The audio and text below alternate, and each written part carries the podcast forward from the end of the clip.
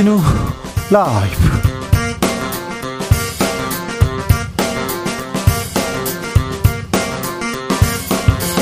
(2022년 11월 2일) 수요일입니다 안녕하십니까 이태원 참사 112 신고를 방치한 경찰 책임론 대두되고 있습니다. 경찰의 부실 대응 어떻게 봐야 할까요? 과연 경찰만의 잘못이었을까요? 참사 당일 112 최초 신고자와 경찰 출신 황운하 의원에게 들어보겠습니다.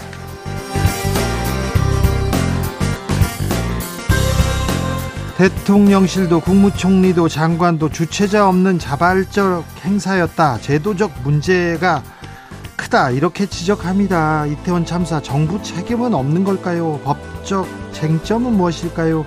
양분함 더불어민주당 법률위원장에게 물어보겠습니다.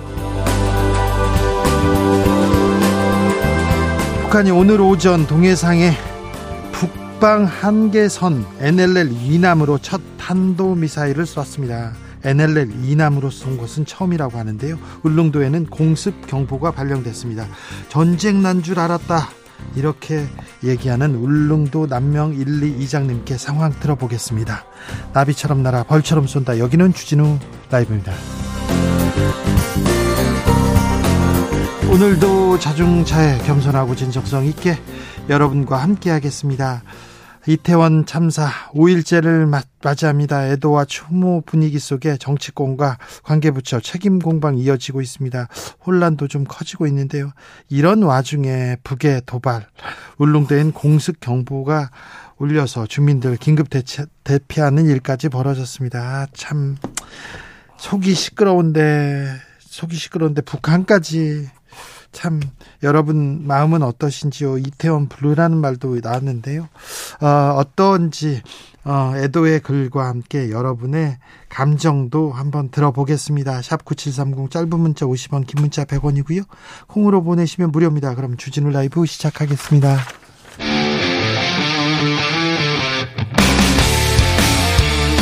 탐사보도 외길 인생 20년 주 기자가 제일 싫어하는 것은?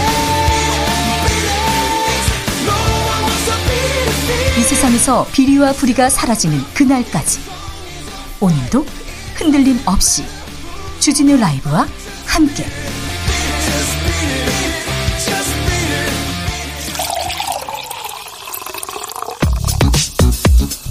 진짜 중요한 뉴스만 쭉 뽑아냈습니다. 주스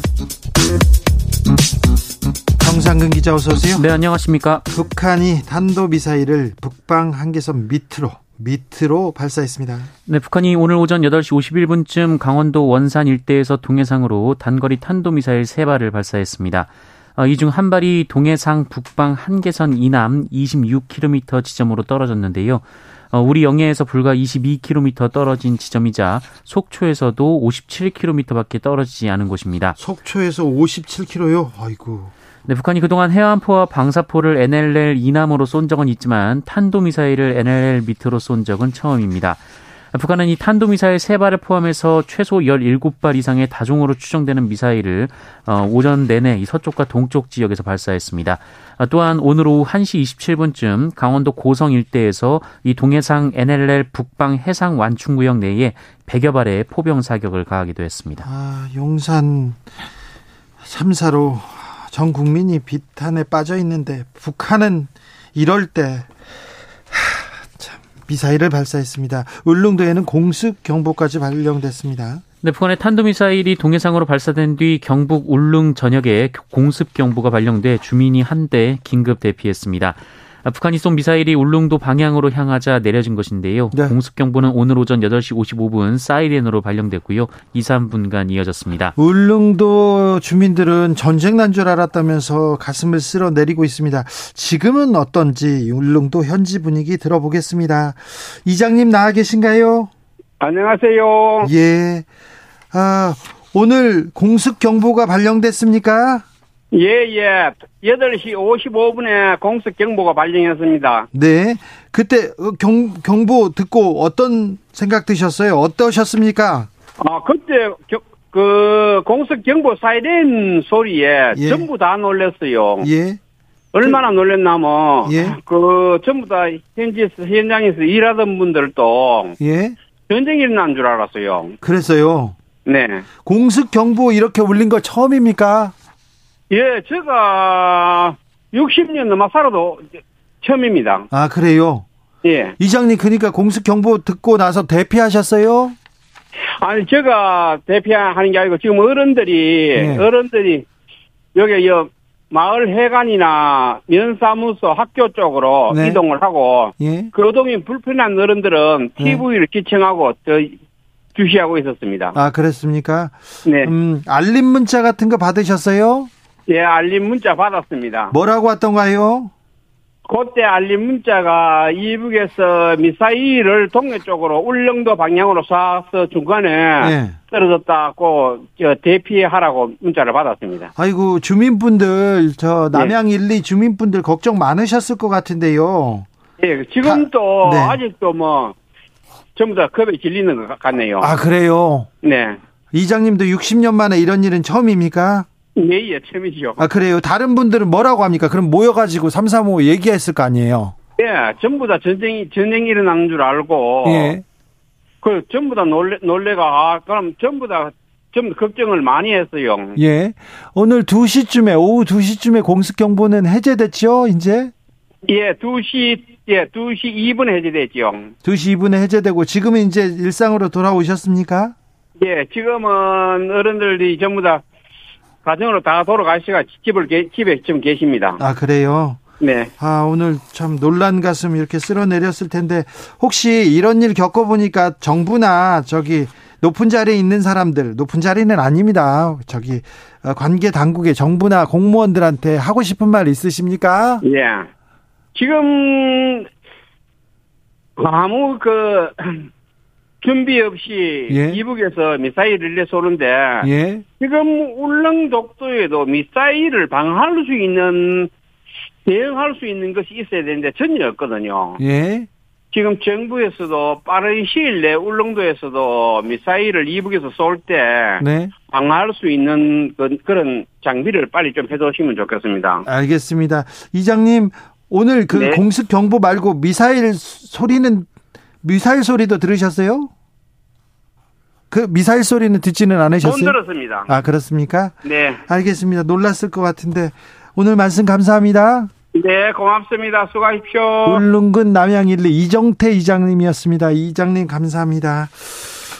아, 윤석열 대통령 미사일에 대해서 강력 대응 주문했습니다. 네, 윤석열 대통령은 오늘 북한 탄도미사일 발사에 대응해 긴급 국가안전보장회의를 주재하고 북한의 미사일 발사를 실질적 영토 침해 행위로 규정하며 어, 엄정 대응을 지시했습니다. 이 대통령 주재의 국가안전보장회의는 윤석열 대통령 취임 후 두 번째입니다. 우리 군도 NLL 이북으로 미사일을 발사했습니다. 네, 합동 참모본부는 오늘 오전 북한의 미사일 도발에 대응해 NLL 이북 공해상으로 공대지 미사일 사격을 실시했습니다.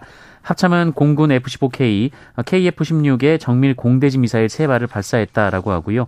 북한이 도발한 미사일의 낙탄 지역과 상응한 거리였다라고 밝혔습니다. 이태원 참사 희생자 대부분 오늘 발인했습니다. 네, 희생자들의 장례 절차가 오늘 마무리되고 있습니다. 어제까지 희생자 156명 중 68명의 발인이 완료됐었는데요. 오늘 희생자 대부분의 장례 절차가 마무리가 됩니다.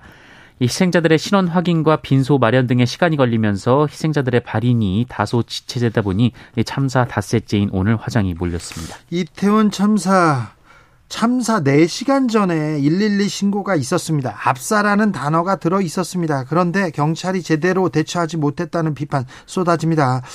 경찰이 용산경찰서 압수수색했습니다. 네, 이태원 대규모 앞사스 참사 사고 규명을 위해 꾸려진 경찰청 특별수사본부는 오늘 이 서울경찰청과 용산경찰서, 용산구청, 서울소방재난본부 방재센터, 용산소방서, 서울교통공사 안전관리본부, 이태원역, 다산콜센터, 어, 서울시를 압수수색했습니다.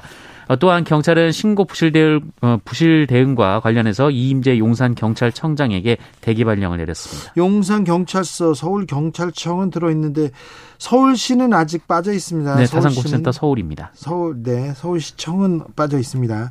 그런데요, 음, 일선 경찰들은 경찰 수뇌부가 좀 잘못했다 이렇게 비판합니다. 네, 이태원 참사 사태 지역을 관할하는 용산 경찰서가 헬로윈데이에 인파가 몰릴 것에 대비해서 상위 기관인 서울 경찰청에 기동대 경력 지원을 요청했지만 묵살당했다고 이태원 파출소에 근무하는 경찰이 주장했습니다. 네.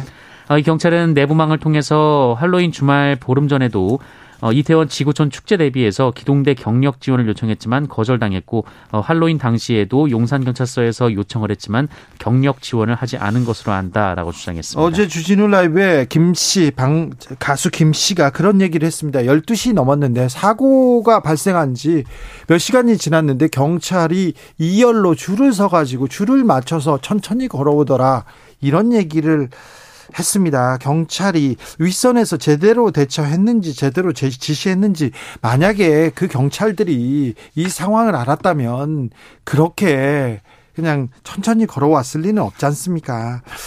여권에서도 경찰을 비판합니다. 그리고 민주당에서도 비판합니다. 그런데 경찰만의 잘못이었을까요? 잠시 후에 이태원 참사 112 최초 신고자 그리고 경찰 출신 황운하 의원에게 자세히 물어보겠습니다. 민주당에서는 이상민 장관 경질해야 된다고 얘기 나왔습니다. 네, 이재명 민주당 대표는 오늘 최고위원회의에서 책임을 덜어내기 위해 사건을 축소, 은폐, 조작하는 건 결코 용서받을 수 없다라고 말했고요.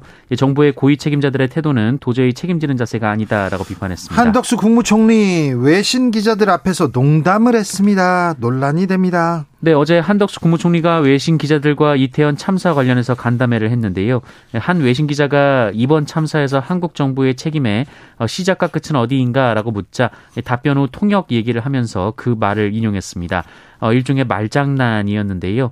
예, 뿐만 아니라 한덕수 총리가 간담회 도중 수시로 웃음을 짓기도 했습니다.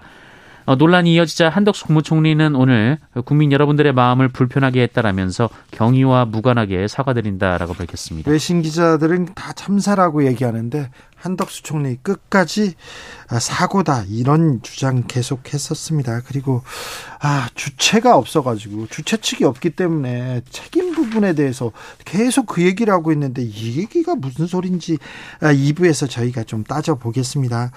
경찰이 참사 직후 정권 관련 여론 동향 수집에 나섰어요. 네, 이태원 사고가 나고 이틀 뒤인 그제 경찰청이 시민단체와 언론 그리고 여론 동향에 대한 정보를 수집해서 정리한 내부 문건을 SBS가 어제 확보해 보도했습니다.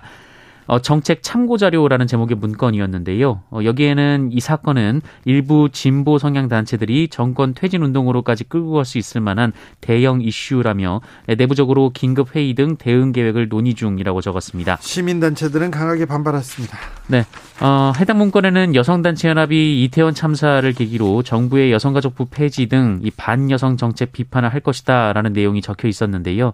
어, 여성단체 연합은 성명을 내고 이 경찰청이 마치 여성연합 관계자와 접촉해서 내부 정보를 알아낸 것처럼 거짓 보고서를 작성했다라며 어, 여성연합은 경찰과 접촉한 사실이 없으며 이런 내용도 검토한 적이 없다라고 밝혔습니다. 아, 지난 정권에서 있었던 민간인 사찰, 민간인 불법 사찰 연상됩니다. 떠오릅니다. 네. 이 부분도 좀 짚어보겠습니다. 네. 경제가 걱정입니다. 빨간불 켜집니다. 물가 크게 올랐습니다. 네, 지난달 소비자 물가 상승률이 5%대 중후반을 기록하며 3개월 만에 이 전월보다 오름폭이 커졌습니다. 오늘 통계청이 발표한 10월 소비자 물가 동향에 따르면 지난달 소비자 물가 지수는 어, 작년 같은 달보다 5.7%나 올랐는데요. 이 물가 상승률은 지난 7월 6.3%까지 올라간 뒤 이 두 달 연속으로 조금씩 낮아졌지만 다시 상승폭이 올라갔습니다. 전기, 가스, 수도 요금이 많이 올랐지 않습니까? 네, 도시가스가 36.2% 올랐고요. 전기 요금이 18.6%, 지역 난방비가 34% 올랐습니다. 잠시만요. 도시가스가 36%나요. 지역 난방비가 34%나요. 올 겨울 난방비 걱정해야 될 것 같습니다. 아, 이 부분 좀 챙겨주셔야 되는데, 정부가 여기 좀 챙겨주셔야 되는데, 걱정입니다. 네. 코로나 상황 어떻습니까? 네, 오늘 코로나19 신규 확진자 수는 5만 4,766명이었습니다. 어제보다는 3천여 명 정도 줄었지만 이틀 연속 5만 명대 확진자고요. 지난주와 비교하면 1만 3천여 명 늘었습니다. 어, 수요일 발표 기준으로는 7주 만에 가장 많은 확진자이기도 합니다. 네. 어, 위중증 환자 303명으로 다시 300명대로 올라섰고요. 사망자는 30명이 나왔습니다. 자, 위중증 환자하고 사망자는 잘 관리하고 있다고는 하지만 5만 명대입니다. 5만 명대. 하, 정말 많은 확진자가 나오고 있습니다. 각별히 조심하셔야 됩니다. 이거 각별히 조심하셔야 됩니다. 사람들이 많이 모이는 곳은 가지 마시고요. 거리두기 해야 됩니다. 그리고 개인 위생을 힘써셔야 되고요. 백신도 좀 잘 맞으셔야 됩니다. 코로나 어, 확진 가능 확진된 분들도 잘 쉬셔야 되고요. 네. 아, 코로나 상황 걱정입니다. 걱정입니다. 그러니까 코로나 조심하셔야 됩니다. 독감도 같이 온대지 않습니까? 그러니까 각별히 조심해 주십시오. 주스 정상근 기자 함께했습니다. 감사합니다. 고맙습니다. 교통정보센터 다녀오겠습니다. 오수미 씨.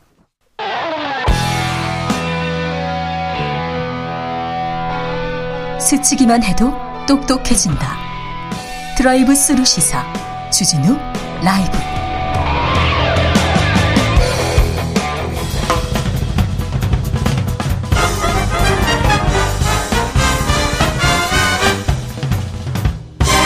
훅 인터뷰. 모두를 위한 모두를 향한 모두의 궁금증 훅 인터뷰.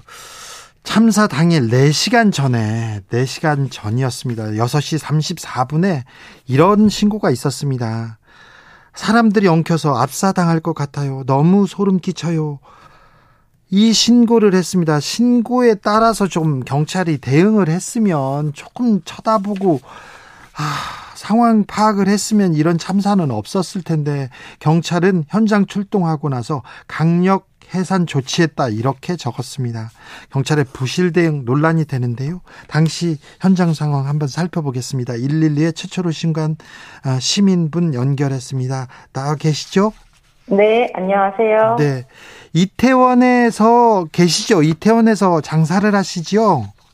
네, 네. 태원에서 가게하고 있습니다. 몇 년째, 몇 년 정도 계셨어요?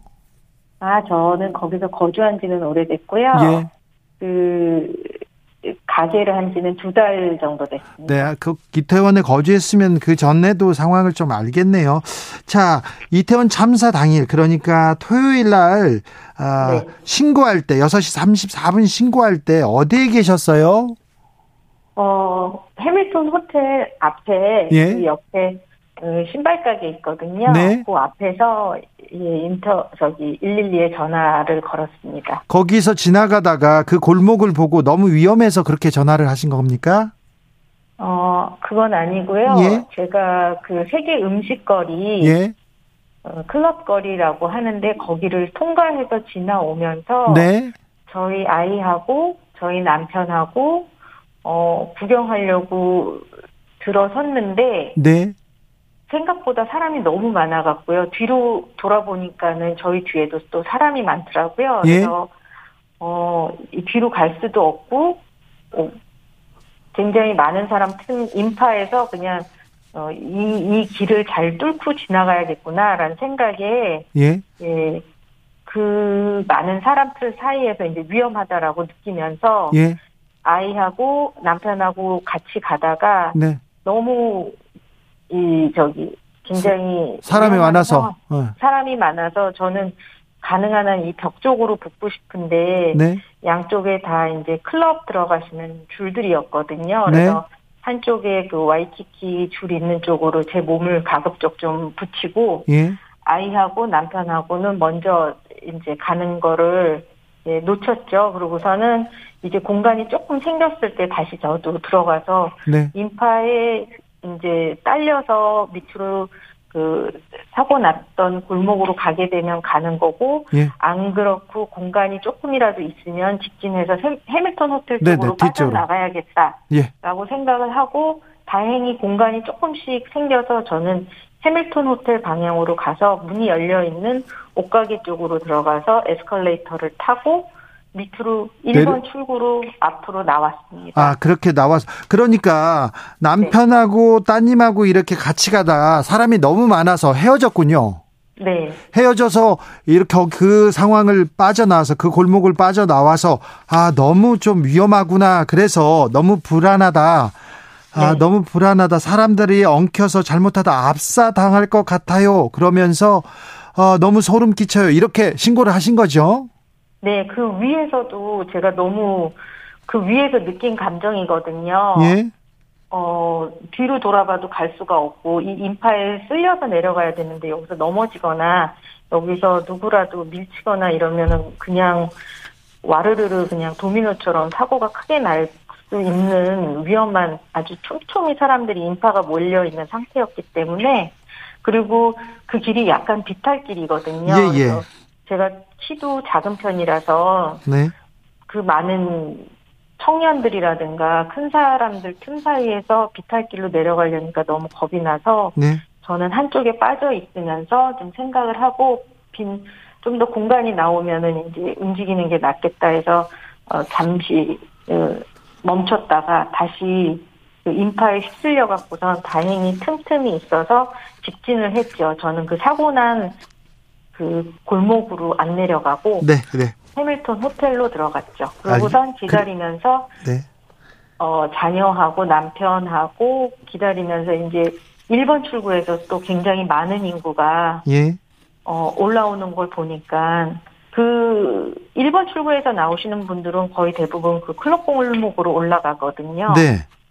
근데 클럽 골목이 그 당시 6시 30분 때니까는 아, 8시, 9시, 10시 때보단 사람이 그, 그, 그때보단 적을 때예요. 예. 그래서 밑에서 보고 어, 틈 사이로 올라가면 되겠다 해서 젊은 친구들이 그 틈 옆에 벽으로 해서 또 비집고 올라들 가더라고요. 네. 근데 그 위에는 더욱더 밀집도가 심했기 때문에 이거는 밑에서 좀 막아줘야겠구나라는 생각이 들어서 112에 전화했습니다. 네.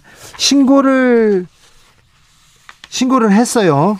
자, 네. 서로 압사라는 단어를 네. 아마 뭐 그 전에 처음 써보시는 걸 거예요. 그렇죠. 그죠?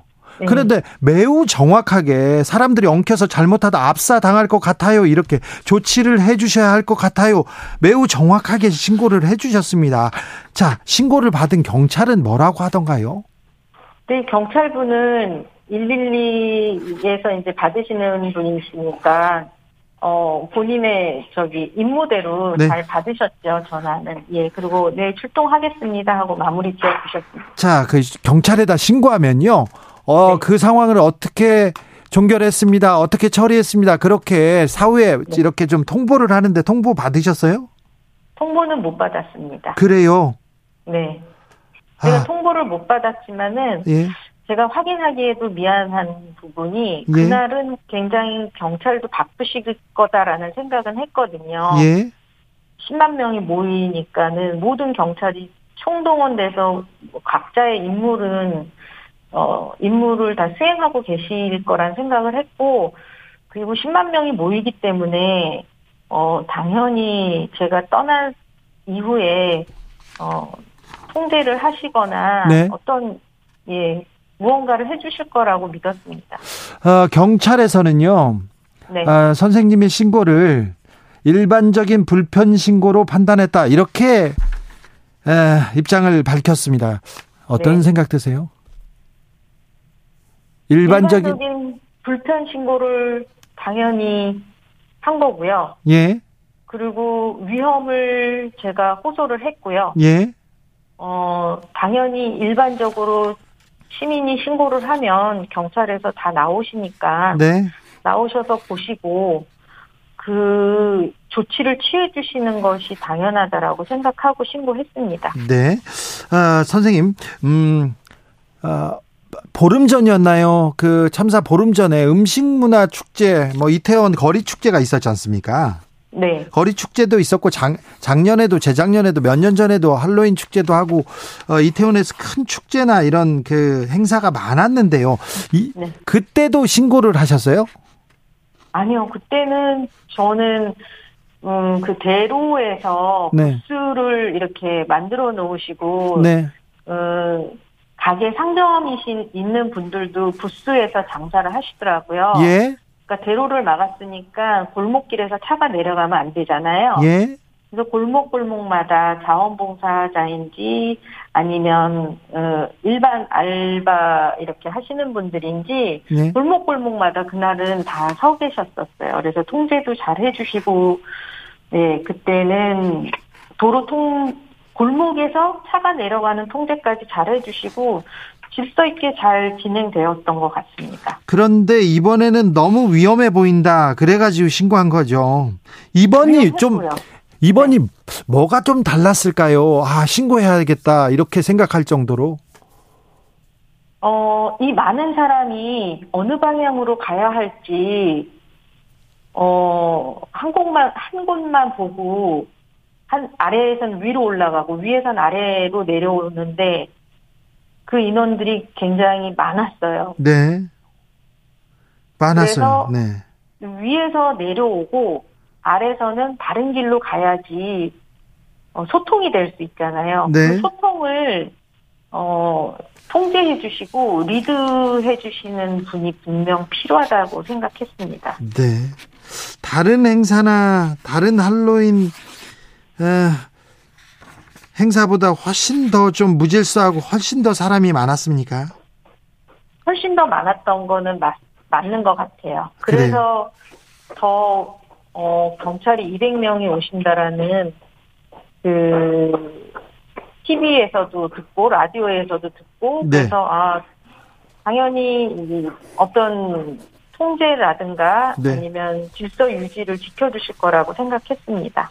경찰이 많이 보이지 않았습니까, 그날?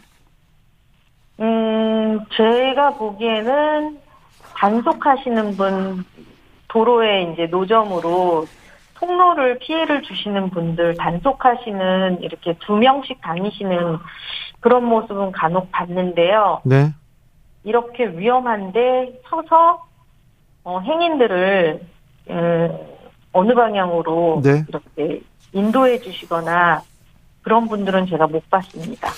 아, 희생되신 분들, 가족분들 상처도 어, 이루 말할 수 없이 클 텐데요. 근데 네. 이태원에서 또 장사하시는 분들, 소상공인 분들 피해도 클 것 같습니다. 또 거기 그 이태원 거리를 지나가야 되고 매일 거기에서 자- 생활을 해야 되는데요. 지금 이태원 분위기는 어떻습니까?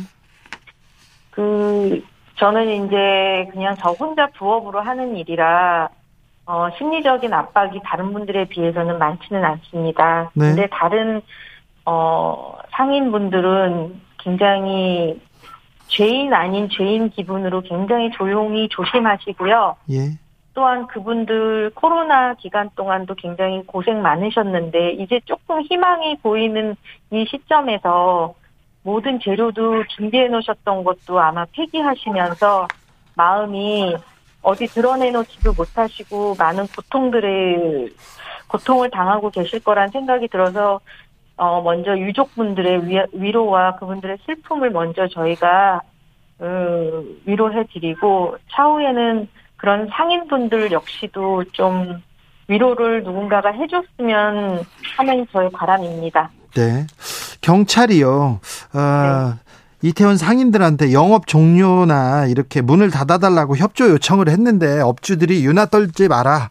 손님 안 보이냐 하면서 음악 크게 틀어놓고 오히려 통제를 무시했다. 이런 얘기를 했어요. 이 부분은 네. 어떻게 생각하세요? 어, 제가 그 부분은 그 자리에 있지 않았고 정확하게 들은 내용이 아니니까 제가 어떻게 말을 할 수가 없지요. 그 장사하시는 분들은 나름대로 또 힘드시고 속상하셨을 것이고 어, 그 상황에서 이 경찰분들 입장에서는 또 많은 분들이 사고가 나셨기 때문에 네. 영업을 종료시키고 싶은 마음도 있으셨기 때문에 서로의 배려가 필요한 부분이라고 생각합니다. 네. 이태원 참사 가장 안타까웠던 부분이 뭐였을까요? 저는 아이고 우리 신고하신 대로만 경찰이 가서 좀 잘 체크하고 현장 상황을 정리했으면 참사를 막을 수도 있었지 않을까 그런 생각도 해보는데요. 선생님께서는 어떤 생각이 드십니까? 어, 50이 넘은 나이에 저도 이제 그 어른일 수 있는데 이 20대 젊은 꽃 같은 나이에 이 청년들을 지켜주지 못한 게 마음이 아픕니다. 어른이 어른답게 지켜주지 못해서 제일 미안합니다. 아니 선생님께서는 정말 훌륭한 일을 하셨어요. 그때 그렇게 정확하게 신고를 해주셔가지고 피해를 줄일 수 있었, 있었던 기회를 만들어 주셨어요. 훌륭하셨습니다. 아닙니다. 더, 네. 더 지켜줄 수 있었기를 제가 좀 더 확인 전화를 하거나 좀 더 한 번 더 생각을 했어야 되나 아쉬움이 많습니다. 저, 저 이, 이태원에서 계속 그, 가방 갖고 와. 그 상황을 보셔야 되는데 네, 선생님 자 네. 기운 내시고요. 네, 네네네. 아 정말 훌륭한 일을 하셨어요. 감사합니다. 네, 감사합니다. 네. 이태원 참사 112 최초 신고자 신고한 아, 용감한 시민, 용감한이 아니죠. 훌륭하신 시민과 말씀 나눴습니다. 주진우 라이브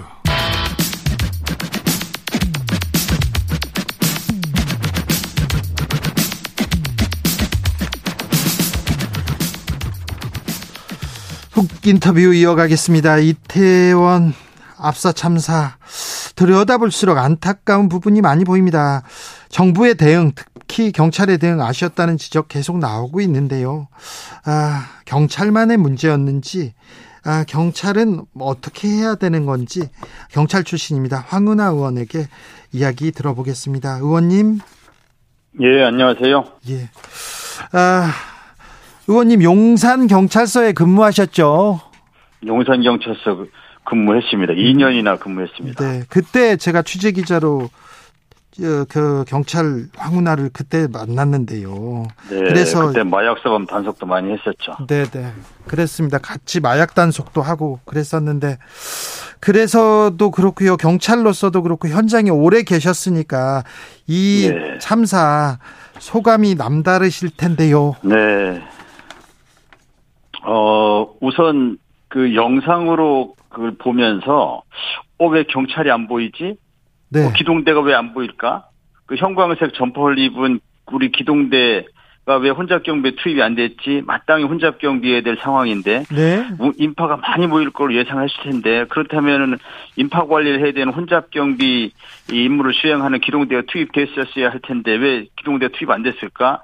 이 의문이 맨 먼저 들었습니다. 네. 그, 그 장소는 제가 잘 아는 장소거든요. 그렇죠. 예, 또 사고 후에도 제가 다시 또 한번 현장을 가봤습니다. 예. 그런데 아무튼 그 좁은 장소에 인파가 많이 모일 것이 그 좁은 공간에 인파가 많이 모일 것이 예상되는 장소였거든요. 그렇죠. 이태원역에서 올라가야 되고 이쪽 헤드맨 힐튼 호텔 뒤쪽에서 내려와야 되고 인파가 많이 몰릴 수밖에 없는 그런 장소입니다. 예. 그럼 당연히 경찰이 안전관리위해서 기동대가 투입됐었어야죠. 그게 그- 왜안 되는지 이해가 안 됩니다. 그렇습니다. 그런데 지금 정부에서 대통령실도 총리실도 행안부도 주최 측이 없는 행사이기 때문에 경찰 배치 말이 안 되는 얘기하고 있어요. 주최가 없으면 경찰 배치를 안 합니까? 아니 그러면은 그 숱한 그 해맞이 행사는 뭐 주최 측이 있어서 경찰 배치합니까? 그렇죠. 예, 아주 말 같지 않은 소리 하고 있는데요. 이게 주최가 있고 없고 또 뭐 축제가 축제인이 행사니 뭐 축제인이 현상이니 축제인이 아니니 이런 얘기 하는데 네. 축제이든 아니든 주최자가 있든 없든 이건 경찰 배치하고는 아무 관계가 없습니다. 아, 그렇죠. 이 책임을 모면하려고 하는 그런 이제 국민들을 속이려고 하는 매우 그 좀 아주 무책임한 어 면피용 발언들이죠. 예. 국민들에게 마치 주체자가 없어서 정부 책임이 아닌 것처럼 네. 이렇게 국민들을 속이려 하고 책임을 면하려고 하면 안 되죠. 정직하게 해야죠. 예, 예. 주체가 있고 없고는 아무런 경찰 배치와 관계가 없습니다. 그렇죠. 그 얘기를 조금 더 하자고요. 혼잡 경비라는 단어를 썼는데 저도 네. 예. 저, 저희들도 자 행사, 축제, 스포츠 이벤트 이런 상황은 혼잡 경비 이렇게 혼잡 경비를 씁니다. 경찰이 그때 네. 경찰은 정복과장, 경비과장, 교통과장이 모여가지고 이렇게 회의를 하지 않습니까? 구청하고도 시청하고도 다 모여서 관계기관 대책회의도 하고요. 하죠. 그래서 이렇게 어, 경찰도 파견하고 누구 뭐 기동 뭐 저 뭐지 소방대원도 파견시키고 이러는데요. 맞아요. 왜, 왜 이런 회의가 없었습니까 이번에? 그러니까 그게 왜 없었는지 이해가 안 돼요. 그래서 어 경찰이 그 지금 그 당시 헬로윈데이에 대한 종합 치안 대책을 당연히 마련했을 겁니다. 예, 거기에 그걸 제가 이- 아직 입수는 못했지만 어, 경찰 이태원 파수 경찰관 말에 따라도 그렇고 경찰이 기동대 지원을 요청한 걸로 보입니다. 경찰은 기- 기동대 예. 지원을 요청했는데요. 그렇죠. 예. 그런데 서울 경찰청에서 기동대 지원을 안 해준 거죠. 요 부분에 대해서는 이제 조사가 필요합니다. 예. 왜 기동대 지원 안 해줬냐 이거죠. 예. 이거는 기- 기동대 경력이 부족해서는 아니거든요. 예. 왜냐하면 한 개 부대 정도면 충분하고 그리고 그날 이상민 장관은 뭐뭐 광화문에 집회 시위가 어쩌고 이런 얘기를 하던데 네. 광화문 집회 시위와 별개로 얼마든지 경찰 기동대 배치할 수 있었고 또 경찰 이 뭐 말이 나왔으니까 이거 좀 근본적인 문제를 얘기하자면 네. 경찰이 지금까지 집회 시위 관리에만 경찰을 과다하게 배치해 왔어요. 예. 정작 국민들의 생명, 신체, 재산 보호를 위한 그런 상황에는 집회 시위가 아니면 좀 소홀해 왔다는 거죠. 예. 이것은 이번에 그 헬로윈 데이 때 대규모 인파가 모이는 것은 자칫하면 대형 사고가 나면 국민들의 생명과 신체와 관련된 매우 위급한 상황이 발생할 수 있기 때문에 예, 예. 이런 이런 상황에 대해서는 그 경찰력을 아끼지 말고 배치해야 되거든요. 예. 근데 광화문엔 경찰이 남아돌고 예. 용산에는 경찰이 남아돌고 이거 대통령 그실 주변을 말하는 겁니다. 네. 거기에는 경찰이 남아도는데 이태원에는 기동대가 안 보이는 겁니다. 예. 예, 이거는 경찰력 운용을 뭔가 잘못한 것이거든요. 네. 어, 이상민 장관이 상당수 병력 광화문 쪽에 배치됐다. 지방에 있는 병력까지 동원할 계획 등 유사시를 대비해 짜여져 있었던 것 같아. 이렇게 얘기하던데. 이상민 장관이 경찰국까지 설치해가면서 경찰을 장악해 보려고 어뭐이 이제 시대 역행적인 그런 일까지 저질렀는데 경찰 업무에는 굉장히 무지한 것이 드러납니다. 이번에도 경찰력을 배치했어도 뭐 이 사고를 막을 수 없었다 이런 취지의 얘기를 했는데 경찰이 일개 기동대만 배치됐어도 이 사고는 완벽하게 막을 수 있었을 것입니다. 네. 예, 경찰이 그, 이, 길이 40m, 폭 3.2m밖에 안 되는 그 공간을 완벽하게 장악할 수 있거든요. 예. 그렇기 때문에 그, 이, 이러한 참사를 당연히 막을 수 있었을 것입니다. 그런 내용도 모르고 또 네. 이상민 장관이 작년보다 경찰이 뭐 더 배치된 것 같다, 예년 수준 배치된 것 같다, 이런 예. 그좀 잘못 알고 있으면서 막 함부로 얘기를 하던데 경찰이 작년에는 기동대를 배치했습니다. 물론 코로나19 방역과 관련돼서 배치했다고 해명을 하고 있지만 네. 경, 기동대가 배치되면 코로나19 방역과 관련된 임무도 수행하고 혼잡 경우도 수행하고 여러 가지 역할 동시에 수행하는 것이거든요. 예. 그래서 기동대가 배치되면 그 자체로 혼잡 경비의 임무를 수행하게 됩니다. 예. 그런데 금년에는 혼잡 경비를 담당해야 될 기동대가 한개 부대도 배치가 안 됐거든요. 즉 작년에 비해서 네. 그 배치가 안 된 것이죠. 그 내용도 파악을 못하면서 뭐 작년보다 뭐음뭐30%더 배치를 했느니 뭐 이런 어 내용 업무 파악을 잘 못하고 함부로 얘기를 하더라고요. 경찰국까지 설치하시면서 경찰 장악해 보겠다고 한 장관이 네, 네. 이러한 국민들의 안전과 관련된 경찰력 배치에 대해서는 그렇게 내용 파악도 못하면서 참 장관 자격이 없는 발언들만 계속 늘어났습니다. 의원님 참사 당일날 이태원에 137명 경찰 배치했다. 하지만 그 기동대는 아닙니다. 의원님 지적대로. 그런데 기동대 아니고 마약 네, 그 성범죄 단속을 네, 위한 네. 사복 경찰이었다고 얘기합니다. 사복 경찰도 있고 교통 경찰도 있고 지역 경찰도 있고 여성 청소년 경찰도 있고 그랬죠. 그런데 혼잡 경비를 위한 기동대 경찰은 한 명도 없었습니다. 그래요. 이 사복 경찰 그러니까 마약 담당 경찰들이 너무 사람들이 엉키고 이거 혼 혼잡하고 그래서 사고가 날 수 있겠다 이렇게 조금 보고하고 이렇게 대처하지는 않았나요? 마약 단속 경찰은 그 일을 하는 경찰들이 아니죠. 마약 단속은 어느 클럽 내부에서 은밀한 마약 거래 또는 마약 투약이 있는지 이것을 단속하기 위해서 현장에 투입된 사람들이잖아요. 예. 그 거리에서 인파가 운집된 상황에 대해서는 지역 경찰도 마찬가지인데요. 네. 지역 경찰도 112 신고 처리를 하고 순찰을 돌고 하는 그런 임무를 수행하기 때문에 네. 이런 집 대규모의 인파가 모인 집회라든지 대규모의 인파가 모인 혼잡 경비 상황이라 이런 이런 상황 관리는 지역 경찰이나 뭐 경찰관이라고 해가지고 아무나 다 그러는 게 아니라 마약 단속 경찰이나 여성 청소년 교체나 이 경찰들은 자신에게 부여된 임무를 수행하는 겁니다. 알겠습니다. 예. 의원님 별도의 그 혼잡 경비를 담당하는 경찰이 관리를 해야 되는 거죠. 대우조선 해양 파업 사건에 대통령 그리고 국무총리를 비롯해서 경찰 물론 핵심이고요. 행안부, 노동부, 산업부 다 모여서 유관기관 대책 회의를 합니다. 예. 근데 이번에는 회의를 하지 않은 것 같아요. 그러, 그리고요. 지금 왜 용산 경찰서 문제를 112 상황실장이 다 얘기합니까? 정복과장이나 경비과장, 교통과장이 혼잡 경비는 1차적인 책임이 있는 거 아닙니까?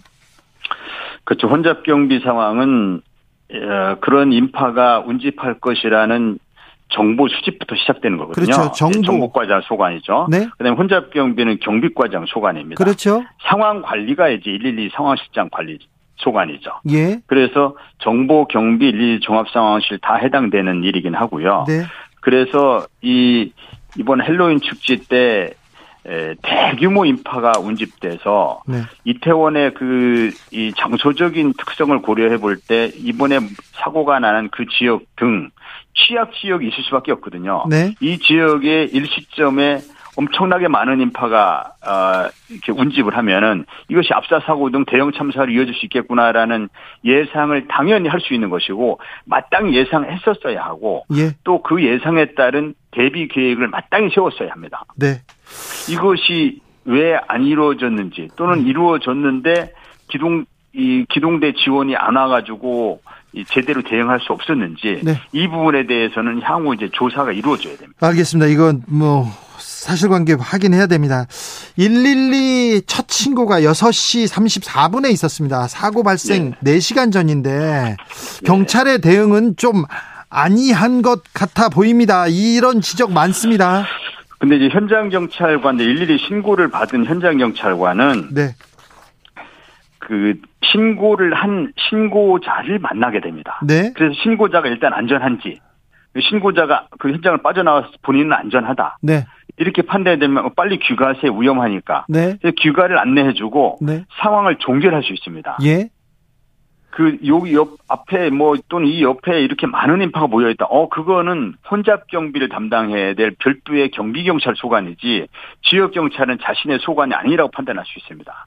그래서 그렇게 된 건가요? 예, 예. 물론 지역 경찰이 좀 더 적극적으로 업무 처리했다면 네. 그 상황을 상부에 이제 지역 경찰이 어떻게 상부에 이 상황을 보고했는지는 향후 조사를 해봐야 합니다만은 네. 상부에 어떤 보고를 했는지 모르겠어요. 예. 그러나 지역 경찰 한두 명이 그 이 대규모 인파가 모인 상황에서 거기서 그 인파를 해산시키거나 뭐 비집고 들어가서 질서를 잡고 어 정리를 하고 할 그런 상황이 못 되지 않습니까? 네. 그것은 미연에 경비 경찰 배치해서 그 이 혼잡 상황을 정리하고 질서 유지를 했어야 되는 상황이거든요. 예. 이미 막 뒤죽박죽된 상황에서는 한두 명의 현장 경찰관이 가서 조치를 할 수가 없었겠죠. 알겠습니다. 경비 경찰이 가서 해야 할 일인 거죠. 자, 112 신고가 있었는데 초동 대처를 좀 잘못한 것 같다. 오늘 용산 경찰서장이 직위 해제됐습니다. 그리고 경찰에 대한 질타 쏟아지고 있는데 과연 경찰만의 잘못인지는 모르겠습니다만 일단 직위 해제되고 경찰이 경찰을 압수수색하고 있습니다. 경찰의 잘못은 철저하게 규명해야 하지만 네. 현장 경찰관의 잘못을 돌리는 것은 제대로 된 원인 분석도 아니고 재발 방지를 위해서도 그렇게 해서는 안 됩니다. 예.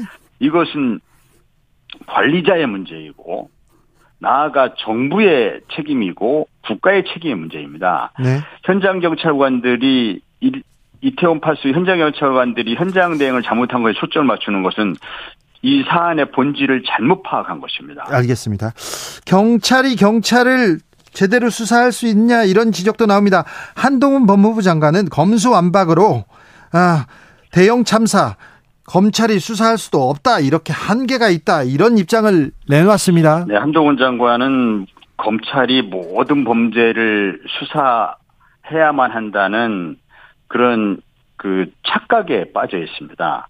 아, 그, 이제 그것은 검찰 만능주의에 빠진 망상 수준이죠.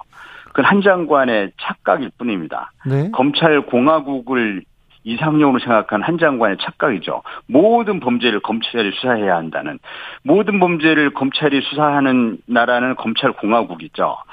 선진국 어디에서도 검찰이 직접 수사를 하는 나라는 없습니다.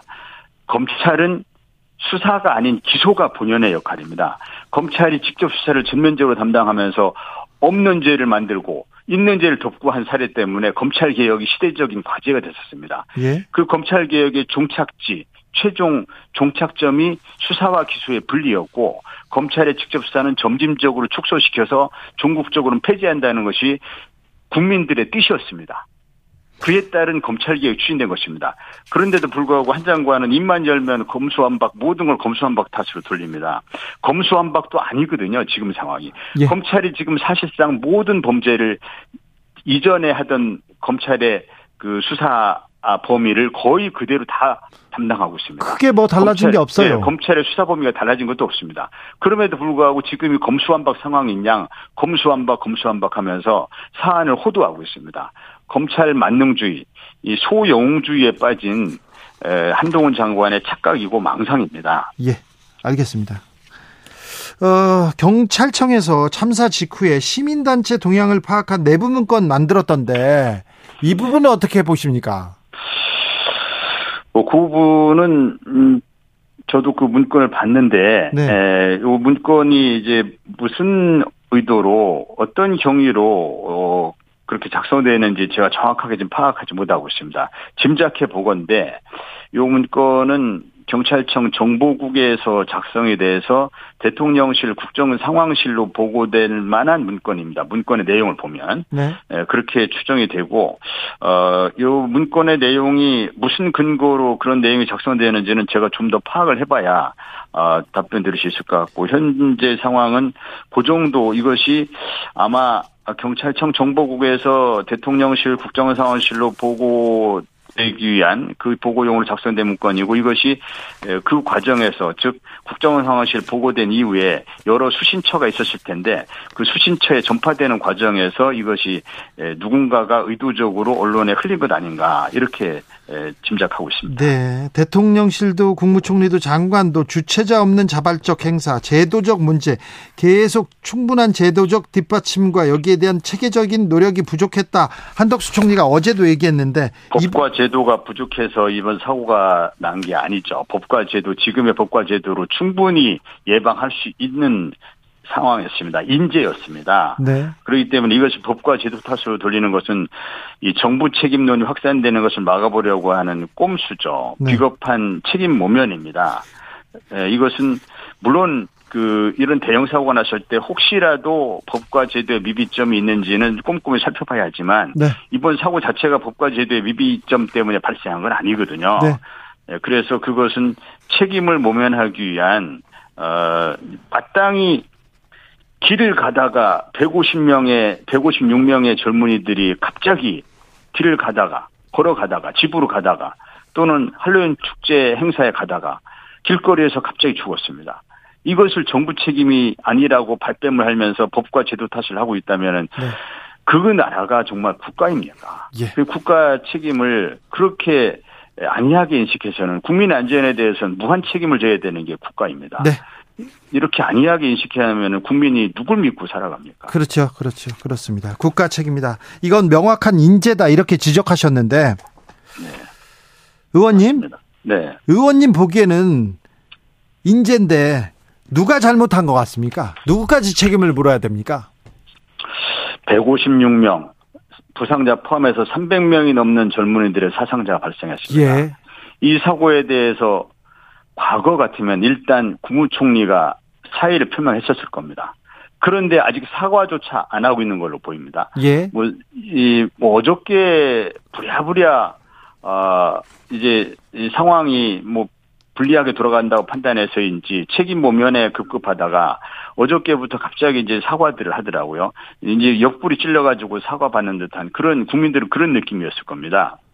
그런데 이런 대규모 참사에는 법적인 책임을 따지기에 앞서서 정치적 도의적 책임이라는 게 있습니다. 자, 시간이 많, 국가가- 많지, 나, 네, 맞지 않습니다. 국가의 책임입니다. 따라서 국가- 네. 국무총리와 행안부 장관이 1차적으로 책임지고 경질되어야 합니다.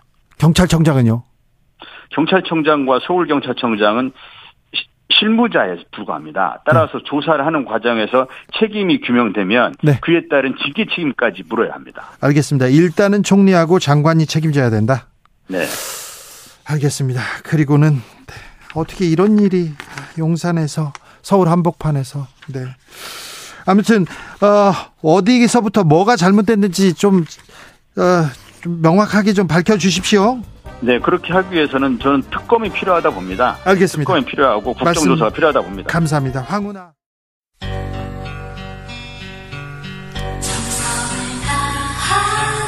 정성을 다하는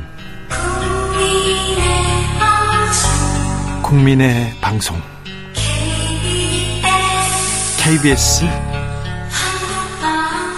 주진우 라이브 그냥 그렇다고요.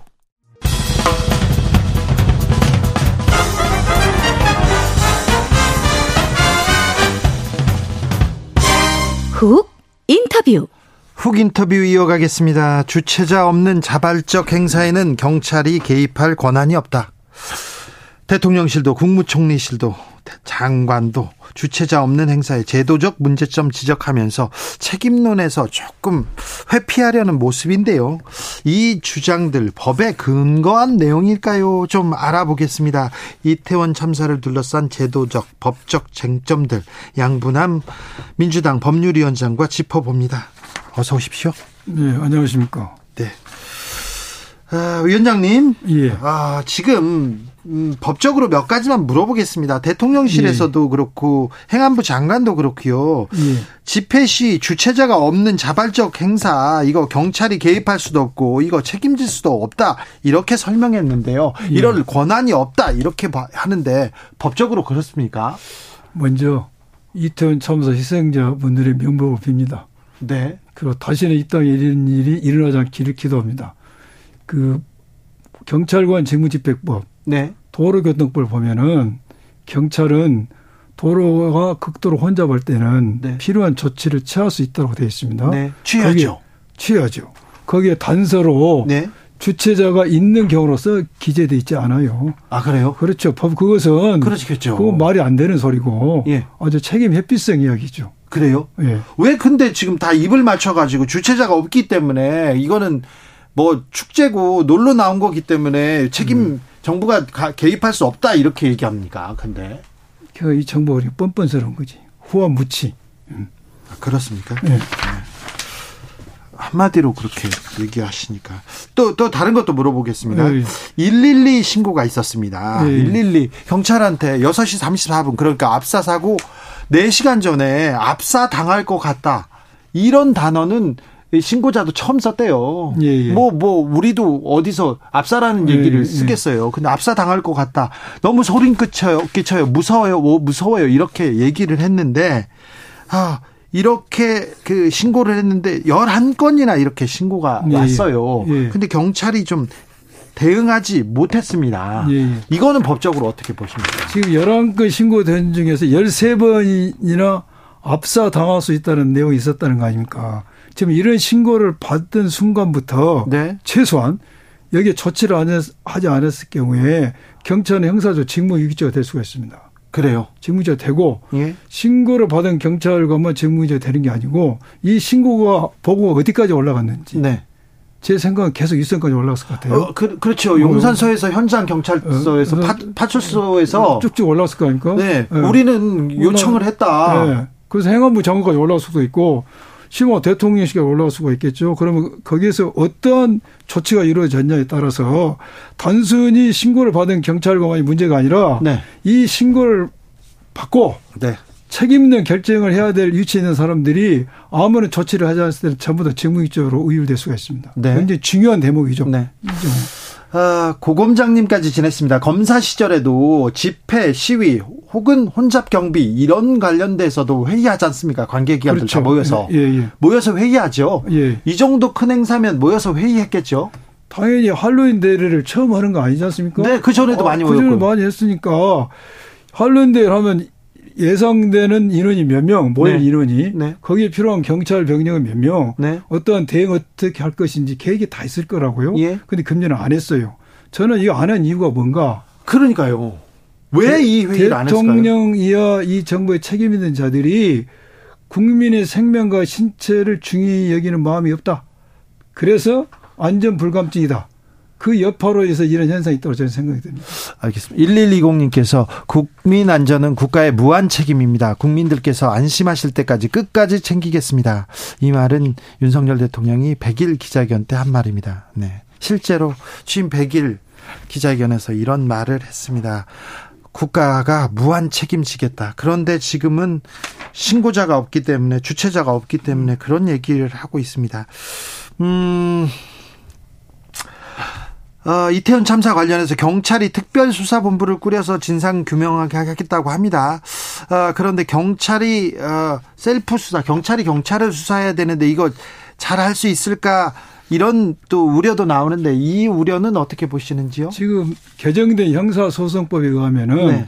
경찰관의 직무와 관련된 범죄는 검찰이 되어 있습니다. 그래요? 돼 있고 경찰은 오늘인가 보니까 뭐 용산 구청인가를 압수수색했더라고요. 네, 네, 용산 구청, 용산 경찰서 참사 자체는 수사할 수 있어도 네.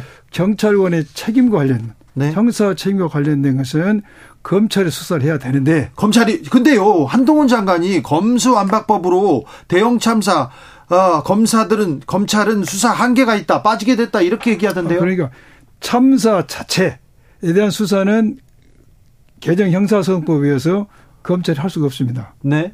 그러나 대형 참사와 관련돼서 경찰이 어떤 형사적인 책임이 있는 문제는 검사와 수사로 되어 있습니다. 그래요? 네. 검찰 수사가 한계가 있다. 이 한동훈 장관의 말은 지금 그러니까 한동훈 장관 말은 대형 참사 자체에 대한 수사는 검사가 할 수가 없다. 네. 그러나 대형 참사를 조치하는 과정에서 네. 경찰이 어떤 형사적인 책임 있는 문제에 대해서는 검사하도록 되어 있죠. 네. 그런데 그러면 이렇게 얘기하지 말고 우리는 우리 분야에서 거, 검찰은 검찰 분야에서 뭐 열심히 수사하겠다. 열심히 하죠. 네. 열심히 해서 제가 생각하기에는 경, 단순한 신고를 받은 경찰이 문제가 아니라 네. 검찰의 수사를 해서 이 보고가 어디까지 올라갔는지 예. 그 제 뉴스이 어디까지 보고가 됐고 제 뉴스인 사람이 어떤 반응을 보였는지 예. 이걸 밝혀야 됩니다. 그런데 네. 제가 보기에는 네. 이거 만약 뭐 해서 최유선까지 밝히면 밝히지 못하거나 봐줄 수도 있을 가능성 이런 의식도 제 생각은 이거 특검 도입해야 되지 않는가. 네, 그래요. 아니 근데 왜 한동훈 장관이 왜 이렇게 얘기했을까요? 한계 수사 한계 있다 검찰 수사 한계 있다 지금 분명히 수사를 네. 해야 될 부분이 있는데 한동훈 장관이 말한 것은 이제 제가 한동훈한테 물어보지 않았기 때문에 네. 정확히 모르나 제가 그 말을 선에 좋게 해석한다면은 대형 참사 자체에 대해서는 자기가 수사하기가 어렵다. 근데 거기에 이제 붙여서 경찰관의 행위에 대해서는 우리가 열심히 진상을 수사하겠다고 했으면 더 좋았겠죠. 그런 발언을 했으면. 알겠습니다. 서유미님께서 일선 경찰들만 탓하지 맙시다. 폭력 주치자 등 평소에도 업무 과중한 동네입니다. 평시 인력 말고 특별히 인원을 충원했어야 하는데 그걸 안 한 윗선이 문제겠죠. 그렇죠. 이번에 그 정복 뭐 정복 이번 경찰관을 13만 명이 모였는데 32명 배쳤다는 거 아닙니까? 32만 명. 30, 13만 명 모였는데 정복 경찰. 네. 사복 경찰이나 전국에 32명. 아, 네. 용산 대통령 경비 하는 데는 700명. 네. 문제 있는 거죠. 그렇죠. 13만 명 모였는데 정복 경찰이 32명이면 음. 거의 보이지 않았다. 보이지 않는 거죠. 네네. 그리고 어, 참사가 난 이후에도 경찰 네. 배치가 안 됐어요. 경찰차가 네. 오지 못했고 아, 도로 통제도 안 됐고요. 12시 자정이 다 됐어요. 이렇게 사고가 나고 음. 한참 수습해야 되는데 경찰들이 보이지 않고 2열로 줄을 맞춰서 걸어오고 있더래요. 천천히. 음.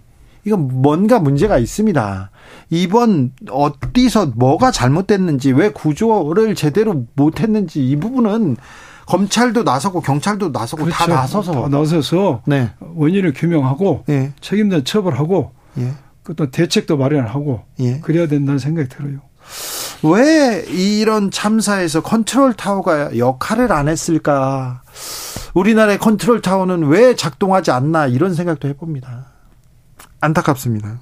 인명 경시 풍조, 대통령 인식, 그러한 인식.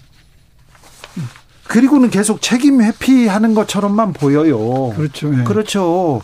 지금 어른들은 어느 정도 나이를 먹어서 이 사회에 책임을 져야 될 어른들은 내가 죄송합니다. 내가 미안하다. 네. 이런 얘기를 하는데 진짜 책임 있는 자리에 있는 분들은 지금 뭐 하시는지 나는 아니다. 책임 없다고 다 이렇게 하다가 어제서야 그렇죠. 녹취록에 나온 뒤에서 네. 마지못해서 지금 사과하는 분위기지 않습니까? 네. 그리고 또 경찰만 잘못했다 이렇게 몰고 가는 것처럼 보이는 것도 이건 불- 이건 유감입니다. 그렇죠. 예. 네. 경찰은 일선에서 열심히 일하고 있고 예. 윗선에서 사전익을 대비를 했어야죠. 네. 서울시장은 뭐 했습니까? 용성구청장은 뭐 했습니까?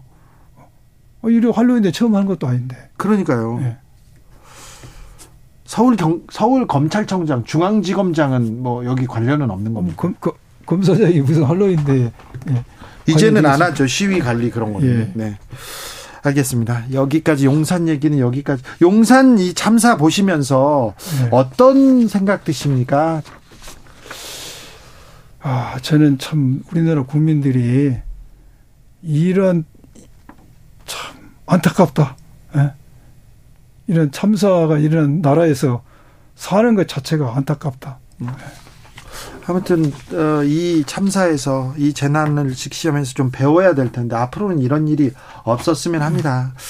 너무 안타까운 사건이었어요. 서울 한복판에서 청춘이 그렇죠. 예. 청춘이 그대로 압사당했습니다. 그 사람들이 잘못한 것도 아니에요. 그 골목에 있었을 뿐입니다. 아, 좀 정치권 얘기도 좀 물어보겠습니다. 민주당 법률 대책 그 하고 법률을 지금 담당하시는 위원장님이니까 물어보겠습니다. 예, 예. 네. 불법 정치자금 수수 문제 얘기하겠습니다. 김용 민주연구원 부원장은 구속됐고요. 예, 예. 그리고 유동규 씨는 계속 입을 열고 있습니다. 그래, 예. 그리고 대선 자금 얘기가 나오는데요. 아, 현재 검찰 수사 상황 어찌 보고 계십니까? 지금 이재명 대표에 관해서 예. 여러 가지 수사를 했지 않습니까? 수사를 했죠. 오랫동안. 올해도 했죠. 올해도 많이도 했죠. 하고. 많이도 했어요. 네. 그런데 이재명 대표가 한 푼도 돈을 먹지 않았다는 사실만이 입증됐을 뿐이지 먹었다는 사실 입증이 안 됐어요. 배임죄로 어떻게 엮어보려고도 잘 되지 않았어요. 그러다가 이제 대선 자금 하면서 유동규 입을 열면서 대선 자금 얘기가 나와요. 네, 대선 자금 예. 그러면서 됐는데 앞으로 검찰은 이 방에 굉장히 수사를 먹을 것 같아요. 예. 그런데 제 생각은 유동규 김용의 돈을 받았냐 안 받았냐를 떠나서 예. 만약 대선 자금 수사를 하려면은 네.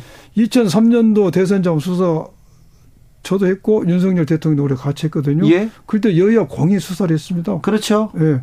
김용이 돈을 받았냐면에 떠나서 예. 대선 자금 수사를 하려면 여야 공히 수사를 해야 돼. 이 형평이 맞지 않냐 생각이 들어요. 해야죠. 예. 다 해야죠. 예. 아, 네, 알겠습니다. 어쨌든 아, 유동규 씨, 유동규 씨는 뭐 대장동의 핵심 인물이고 예, 이 이재명 어, 대표 예. 어, 측근인 김용 씨하고도 친했고 정진상 씨하고도 친했고 예. 그런 분은 맞잖아요. 예. 합니다. 이 유동규 씨가 입을 열고 있어요. 그래가지고 김용 부원장한테 돈을 줬다 이렇게 하고 뭐 그러면서 경선 자금으로 알고 있다 이런 얘기도 하고 계속 얘기합니다. 그리고 계속해서 어, 남욱, 정민용, 유동규 그 동건여까지 진술을 지금 일치하는 부분을 계속 보여주고 있는데요. 그렇습니다. 네, 지금 그런 모든 진술은 남욱으로부터 네, 돈이 유동규까지 흘러갔다는 증거일 뿐이지 네. 이 돈이 김용에 흘러갔다는 증거는 유동규 진술 하나밖에 없어요. 유동규 씨가 얘기하고 있고 남욱이 얘기하고 있습니다. 네. 증거는 몰라도 진술은 나잖아요. 근데 남욱의 진술은 네. 유동규한테 돈을 줬다는 진술이지 예. 이 모든 증거가 유동규한테 돈이 흘러갔다는 증거일 뿐이지 네. 유동규에서 김용에게 돈이 흘러갔다는 증거는 아니라는 것이죠. 그런데 여기서 가장 중요한 게 유동규 진술인데 네. 유동규 씨가 진술하면서 그 말하지 않습니까? 이재명 대표가 고 김아무개 씨 모른다 했다. 네, 그때 그걸 보고 자기는 마음을 바꿨다 네. 이야기하는데 네. 고 김문 김모 씨가 이게 유명을 달라는 게 작년 12월 달이었어요. 12월입니다. 그러면 유동규 씨 말대로 작년 12월 달에 마음을 바꿔서 네. 이런 이야기를 했어야죠. 그런데 그때는 말 안 하고 있다가 정권이 바뀌니까 네. 이런 이렇게 이런 진술하지 않습니까? 그래서 진술의 신빙성이 과연 있겠는가? 그러면 그 대선 이후 그 정권이 바뀌기 전까지는 그 얘기가 없었습니까? 없었죠. 없었죠. 없었어요? 없었죠. 심경의 변화도 없었어요? 예, 네, 없었죠. 근데 그 대통령이 바뀌고 나서 이렇게 바뀐 겁니까? 그렇죠. 아니 네. 지금 본인 심경이 바꾼 게 고 아무개 씨를 어 김아무개 씨, 네. 어, 김아무개 씨 몰라서 그랬다는 건데 네. 그 사실 작년 10월달에 알았잖아요, 자기가. 예. 마음이 바꾸면 그때 바뀌었어야죠. 그때부터 얘기하기 시작한 거 아닙니까? 그때부터 이야기했으면 검찰이 진주 발표했겠죠. 네. 대선 전에 했겠죠. 더 치명적으로 타격을 네. 입히기 위해서. 네, 알겠습니다. 그런가 하면요, 어, 천화동인 1호 실소유주 얘기가 나왔습니다. 그분, 그분이 지금 이재명 대표다 이렇게 지금 유동규 씨와 그 주변 사람들은 지금 진술을 흘리고 있습니다. 그분에, 검- 대- 그분에 대해서도 네, 작년에 많은 말이 있었지 않습니까? 많았죠. 그분, 이 누구냐? 네, 근데 작년까지 결론은 네. 이재명 대표는 관련이 없다고 했습니다. 남욱도 작년에 인터뷰에서도 그랬고 김 김만배는 그분이 이재명이라고 지적했습니까? 했지만은 그것은 자기가 거짓말했다 거짓말했다고 얘기했고 이야기했죠. 기, 남욱은요. 남욱은 인터뷰와 검찰 신문에서 이재명 측과 관련이 없다고 이야기했습니다. 이 그때는 이재명과 그분이 이재명 네. 그, 그분은 이재명이 아니다고 얘기했는데. 아니했죠. 네, 그런데 그런데 예. 갑자기 지금 어 그분이 이재명 측이다 이 얘기하고 있는데 자, 여기서 하나 물어보겠습니다. 예. 대선 전까지 대선 전에 바뀐 내용 아닙니까? 대선 전에 네. 대선 전에 바뀐 거 지금 남욱이 나와서 하고 있는 이야기 아닙니까? 네. 예. 그래서 정권이 바뀌니까 또 진술이 바뀐 거예요. 아, 이 부분도 지금 대통령이 바뀌니까 예. 어, 남욱도 진술을 바꾸고 그분도 이- 이재명이 아니라고 했다. 예. 이재명으로 바꿨다. 그래서 네. 남욱 진술 자체가 예. 이렇게 오락가락 하는데 이걸 이게 무슨 증명력이 있겠는가? 또 하나는 정권이 바뀌면서 나온 진술인데 이게 무슨 신빙성이 있겠나 저는 생각이 들어요. 유동규도 남욱도 지금 진술이 바뀌었는데 대선 이후로 바뀌었다. 예. 알겠습니다. 어쨌든 유동규 씨가 유동규 전 본부장이 휴대전화 번호, 비밀번호 다 주고 이렇게 아, 기, 그 기록을 다 남, 넘겼다고 합니다. 판도라의 상자 열릴 거라 같다는 얘기가 계속 나오고 있는데 예. 있죠. 검찰 주변에서 예, 예. 이 부분은 어떻게 보시는지? 그건 전잘 모르겠습니다. 거기에 뭐가 있는지를 모르니까. 네. 예. 어, 사실은 유동규 전 본부장은 공무원이었잖아요. 그렇죠. 그렇죠. 그 개발업자들, 뭐, 김만배, 남욱, 이런 사람들은 돈을 벌기 위해서 사업가들은 네. 뭐라도 할수 있는데, 공무원 신분인 사람이 같은 이런 사람들하고 손을 잡고, 어, 뭐, 범죄 행위를 저질렀다면 훨씬 더 무겁게 처벌돼야 되는 게 맞죠? 예. 맞죠. 유동규 전 본부장은 근데 어떻게 풀려난 겁니까? 그 부분이 문제인데 유동규 본부장이 구속 기소가 됐지 않습니까? 예. 작년에. 예? 그래서 금년 10월 20일 되면은 1년을 마치고 예? 이제 구속 기간 만료로 나올 것이 예상이 됐지 않습니까? 예? 그런데 9월 26일인가 검찰은 부패방지법 위반으로 유동규를 기소를 합니다. 네. 그럼 통상적으로 어떤 사람이 구속 재판을 받고 있어요. 예? 만기가 다 된 걸 압니다, 검사가. 네. 근데 추가로 기소할 경우에는 네. 그 사람이 엄청나게 검찰의 이쁨을 타지 않는 한 추가 범죄 사실에서 사전에 영장을 받아놓습니다. 그렇죠. 그래서 이 사람이 나오는 날 구속 집행을, 집행을 하죠. 그렇죠. 그런 경우가 많죠. 아, 이렇게 합니다. 예. 이렇게 하거나 예?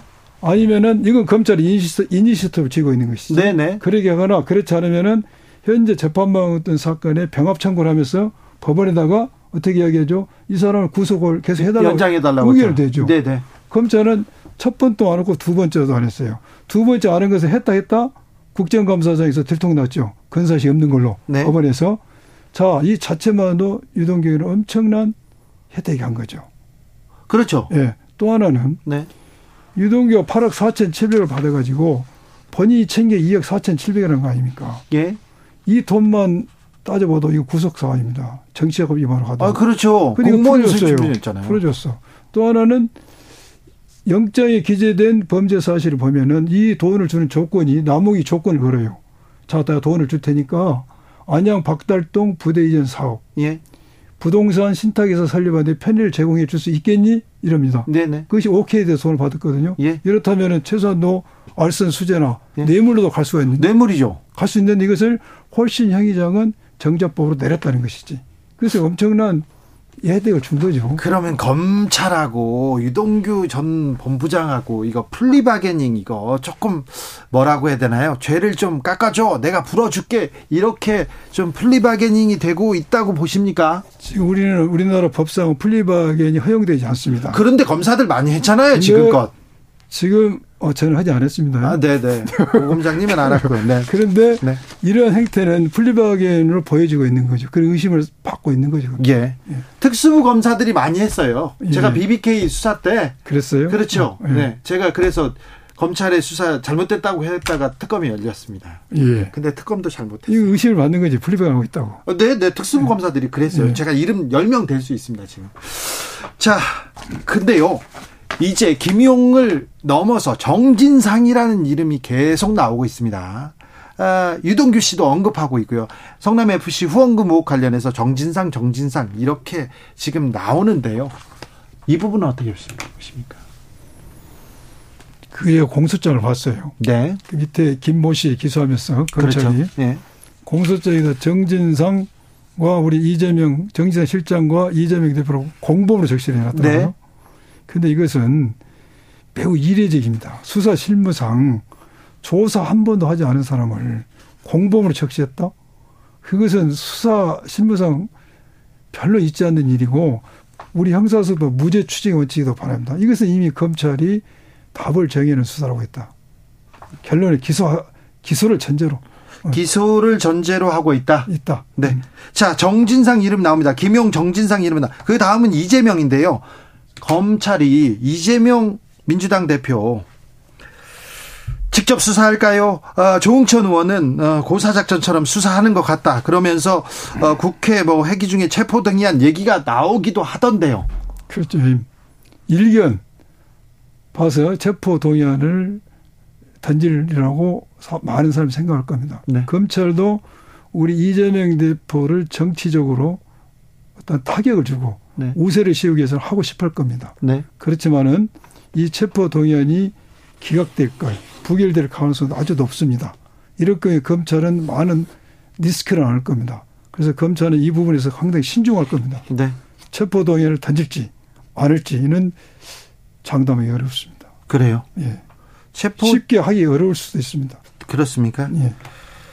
체포 영장, 체포. 검찰에서 이재명 대표를 소환은 하겠 소환 당연히 하죠. 소환합니까? 당연히 하죠. 언제쯤 할 것으로 보고 계십니까? 잘 모르겠지만 조만간 하지 않겠습니까? 그렇습니까? 예.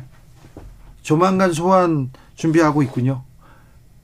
불러서 부르자마자 체포영장을 청구하거나 그러진 않겠죠. 그렇지 못하죠. 예. 아, 만약에요. 예. 쉽지 않을 거다. 검찰도 이 정치 상황을 보고 부결되면 아, 리스크가 커지는 걸 생각할 그렇죠. 텐데 예. 만약에 부결되면 이걸 또 국회에서 막으면 민주당도 리스크가 커질 것 같은데 그런 생각을 하는 사람들도 있을 텐데요. 그렇죠. 그래서 예. 그거 그 점을 이용해서 네. 검찰이 영장을 체포 동의을 할 수가 있는데 네. 저는 체포 동의안이 설사 예. 국회에서 어, 가결이 돼도 네. 나는 법원에서 나온다는 보장 못 한다고 봅니다. 아, 예. 지금까지 네. 우리가 언론을 통해서 비춰졌던 검찰의 증거 관계를 보면은 네. 뭔가 얼거리가 있어야 되는데 네. 증명력 차치하고라도 이재명 이재명 대표와 연결이 됐던 다리가 다리 역할을 할수 있는 증거들이 있어야 되는데 아직까지는 저는 없, 없- 없어 보여요. 그래요. 예, 예. 김용 정진상은 그 다리가 아닙니까? 그분들이 이재명 대표에 대해서 직접적으로 진술하지 않는 한 음?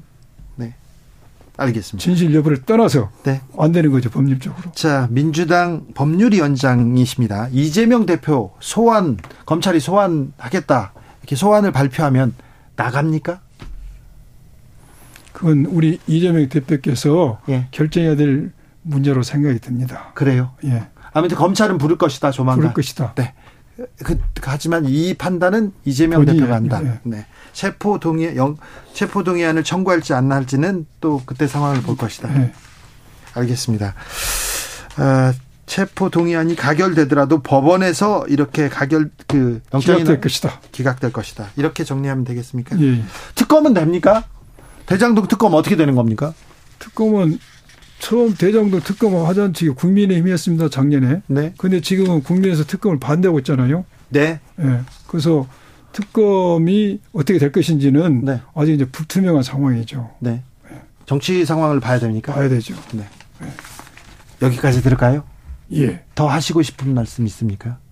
저는 물어보고 싶은 게 많은데요. 네. 시간이 없으니까 저도 할 말은 많은데 네. 시간이 없으니까 다음번에 또 모시겠습니다. 네, 네. 예, 예. 예. 아무튼 네. 어, 오늘 중요한 말씀 감사합니다. 더불어민주당 양분함 법률위원장이었습니다. 정치 피로, 사건 사고로 인한 피로, 고달픈 일상에서 오는 피로. 오늘 시사하셨습니까? 경험해 보세요. 들은 날과 안 들은 날의 차이. 여러분의 피로를 날려줄 저녁 한 끼 시사. 추진우 라이브.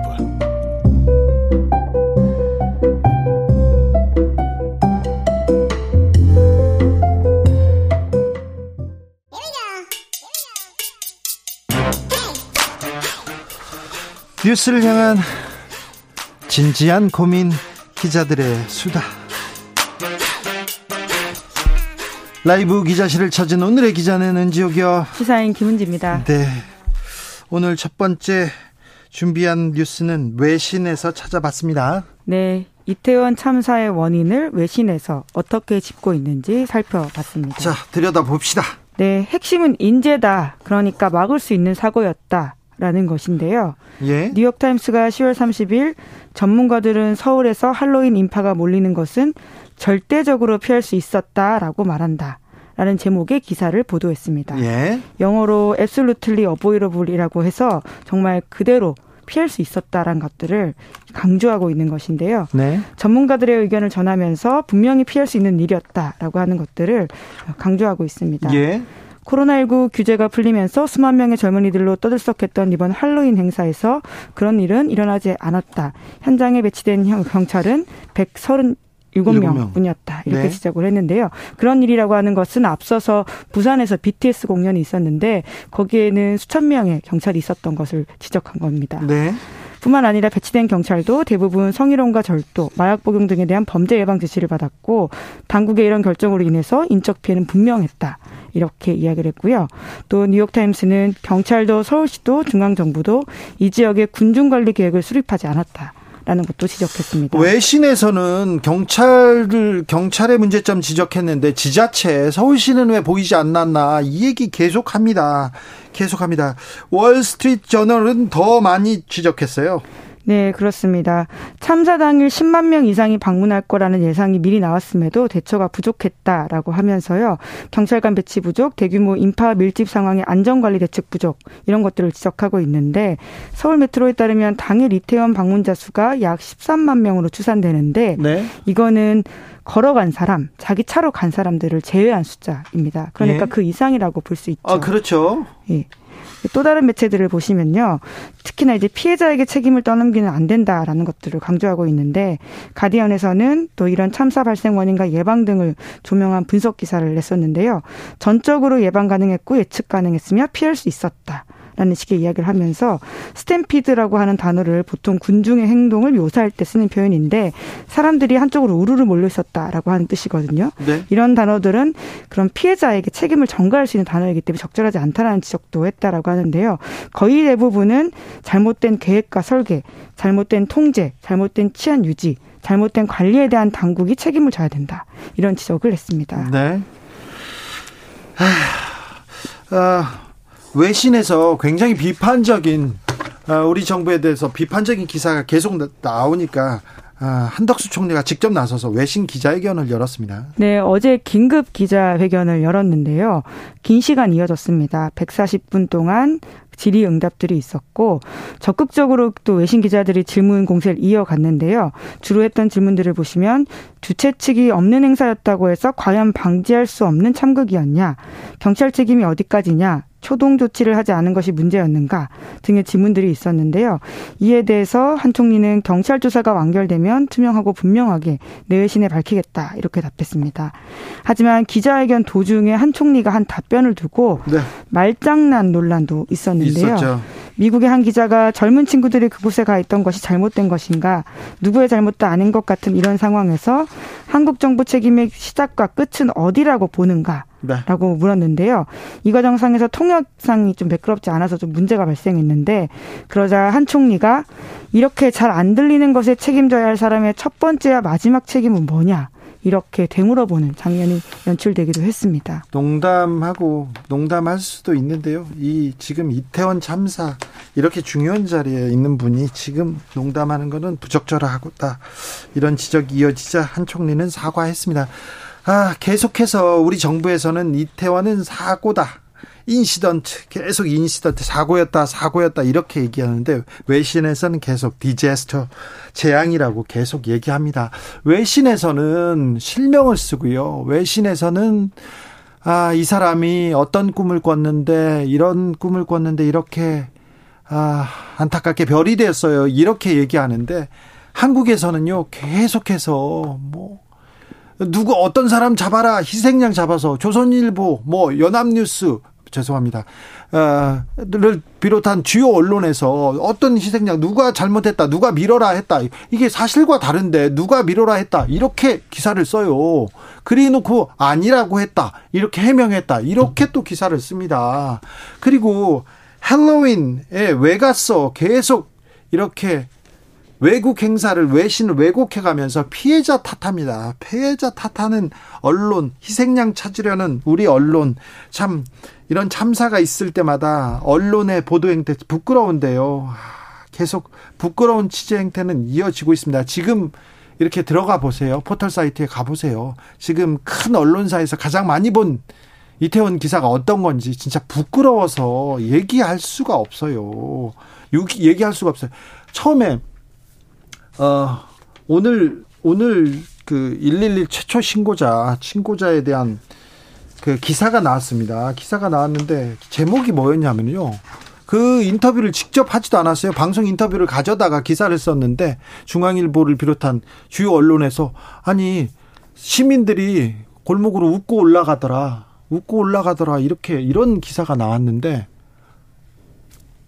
들여다 보니까 아니 처음에 그 지하철에서 내려서 일본 출구에서 웃으면서 다 올라가 거기 가지 않습니까? 이제 그 친구를 만나려고 약속 장소 가려고 그게 뭐가 잘못됐는지 그걸 보고 어떤 생각을 했는지 소위 낚는다고 하지 않습니까? 아, 우리 보도 행태 조금 생각해 보게 됩니다. 그래서 김현지 기자가 첫 번째 얘기 했습니다. 네, 안타까운데요. 이런 얘기는 계속 하겠습니다. 부끄럽지만 계속 하겠습니다. 우리가 이태원 참사 때문에 눈을 돌리지 못했는데 경북 봉화에서 광산에서 매몰 사고가 있었어요. 네, 오늘로 8일째입니다. 네. 구조 작업이 이뤄지고 있는데 원활하진 않은 상황이거든요. 네. 10월 26일 오후 6시경 발생했던 사건인데 모래와 흙 900톤 가량이 쏟아졌고 여기 지하 190m 지점에서 작업을 하던 조장 A 씨와 보조 작업자 B 씨 둘 다 60대 50대인데 고립이 되었습니다. 고립이 된 지 지금 며칠째인데 네. 아직도 아직도 소식이 안 들립니다. 네, 심지어 당일에 업체가 자체적 구조를 시도하다가 14시간이 지나서야 119에 신고하고 가족들에게 알렸다라고 하는데요. 네. 작업들이 원활하게 되지 않아서 아직도 생사 여부가 확인이 되지 않은 상황이라고 합니다. 그래도 아직 희망은 남아 있습니다. 좀 구조대가 좀 가까이 갔습니까? 네, 오늘 구조 구조 당국이 구출 진입로에 처음으로 도보를 진입해서 수색에 돌입했다 이렇게 밝히긴 했는데요. 어, 구조당국은 갱돈의 진입로를 확보하기에 앞서서 음향 탐지기로 생존 신호를 확인하고 있다라고 하는데 부디 좋은 소식이 있기를 바랍니다. 지난 8월에도 봉화에서 광산 사고 있었죠. 네. 그렇습니다. 8월 29일에 한 광산에서 갱도 안에서 광석 더미가 무너져서 사고가 발생했다라고 하는데 네. 그때 이제 10명 중에 8명은 무사히 대피했는데 한 명이 전신이 매몰되어서 숨진 채 발견됐고요. 나머지 한 명이 다쳤다라고 하는데 3개월이 지나지도 않아서 또 유사한 사고가 벌어졌기 때문에 더욱더 안타깝고 재발 방지가 얼마나 중요한지를 다시금 좀 깨닫게 합니다. 아, 네. 좀 무사히 돌아오시기를 빕니다. 아, 마지막으로 만나볼 뉴스는요? 네, 일론 머스크가 트위터를 인수하고 가장 먼저 한 일이 해고라고 합니다. 네. 네. 해고가 이어질 거란 전망은 그 전에도 있었어요? 네, 그렇죠. 지난 10월 27일에 이제 약 62조 이상 규모에 달하는 일론 머스크의 테슬라 CEO의 트위터 인수 작업이 있었는데요. 그런 다음에는 가장 먼저 주요 임원진을 해고했습니다. 뿐만 아니라 더 해고할 거다 이런 이야기들이 워싱턴 포스트에 나왔는데요. 전체 직원 25%를 해고할 것으로 보인다라는 것이 내부 관계자를 인용한 소식입니다. 그래서 1차적으로 해고되는 직원만 해도 2천 명에 육박할 거다라고 하는 것인데요. 특히나 이제 머스크의 트위터 인수 이후에 가장 우려되는 지점들은 이제 소위 일론 머스크는 표현의 자유의 극단주의자이거든요. 이제 그러다 보니까 트럼프 네, 혐오 표현에 혹은 가짜 뉴스에 대해서 개정을 정지한 바가 있는데요. 말씀하신 것처럼 트럼프 전 대통령뿐만이 아니라 샌디욱 초등학교 난사 사건에 관련해서 가짜 뉴스를 퍼뜨렸던 극우 선동가에 대해서도 개정을 정지한 바가 있습니다. 예. 이런 것들에 대해서 굉장히 비판적인 태도를 보였기 때문에 앞으로 트위터가 다시 어떻게 회귀할 것인지에 대한 걱정들이 있습니다. 아니 그런데 이거 참 참. 예, 본인이 돌아오자마자 이제 예. 인수를 완료하자마자 자기 트위터 계정에다가 새는 풀려났다 이렇게 썼는데요. 그 새가 트위터를 상징한 로고인데 아마 어떤 방식으로 갈지를 좀 염두에 둔 발언이 아닌가 싶기도 합니다. 참 이러다. 네. 그런데 이제 시장의 반응은 좋지 않은데요. 네. 무디스와 같은 국제 신용평가사는 일론 머스크의 트위터 인수 이후에 트위터에 대한 신용 등급을 두 단계 낮췄다라고 합니다. 그랬더니 머스크가 트위터 상장 폐지하겠다 뭐 이런 얘기도 있다면서요. 네, 11월 8일에 상장 폐지할 수 있다 이런 보도가 나오고 있는데요. 소유주인 자신이 원하는 방향으로 트위터 분위기를 바꾸려고 한다 이런 이야기인데 이제 비상장 회사가 되면 실적 등 회사 정보를 공개할 필요가 없고요. 무엇보다 상장 회사의 엄격한 미국의 증권거래위원회 규제도 대부분 피할 수 있기 때문입니다. 그리고는 이제 여러 가지 면에서 광고주들이 이런 트위터 운영에 대한 비판적인 지점들이 있거든요. 그 사람들 소위 말해서 눈치 안 보고 운영하겠다라고 하면서 유료 계정 값을 올리겠다라는 선포도 했습니다. 아무튼 머스크는 혁명적인 사업가인 거는 맞는데요. 테슬라 그리고 스페이스X 그다음에 하이퍼루비라고 이렇게 자기 공명 열차 같은 미래를 선도하는 사업가 맞는데 그런 거 그것만 하셨으면 좋겠어요. 네. 트윗 글을 안 썼으면 좋겠는데. 네. 공론장에는 굉장히 위험한 선택들을 하고 있어서 그 네. 공론장에 오염될 수 있다라는 걱정이 미국 내에서는 굉장히 크게 나오고 있습니다. 그렇죠. 우크라이나 또 전쟁에도 영향을 미치는데 굉장히 좀 위험한 발언 계속 쏟아내고 있어서 네. 플랫폼이 곧 민주주의이기 때문에 더욱더 걱정되는 것들이 있거든요. 네.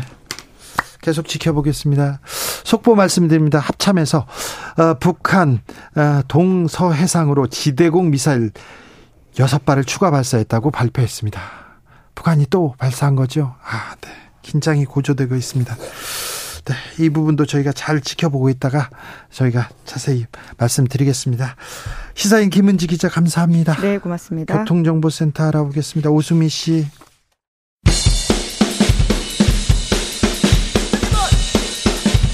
이슈 티키타카 시작하겠습니다.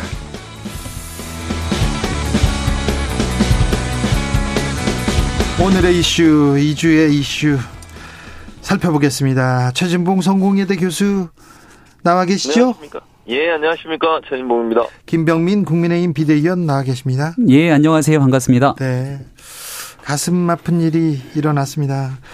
모든 국민이 비통해하고 모든 정치인들도 애도하고 있는데 근데 어, 몇몇 책임에 있는 분들의 발언 때문에 발언 때문에 조금 논란이 되고 있습니다. 김병민 비대위원. 예.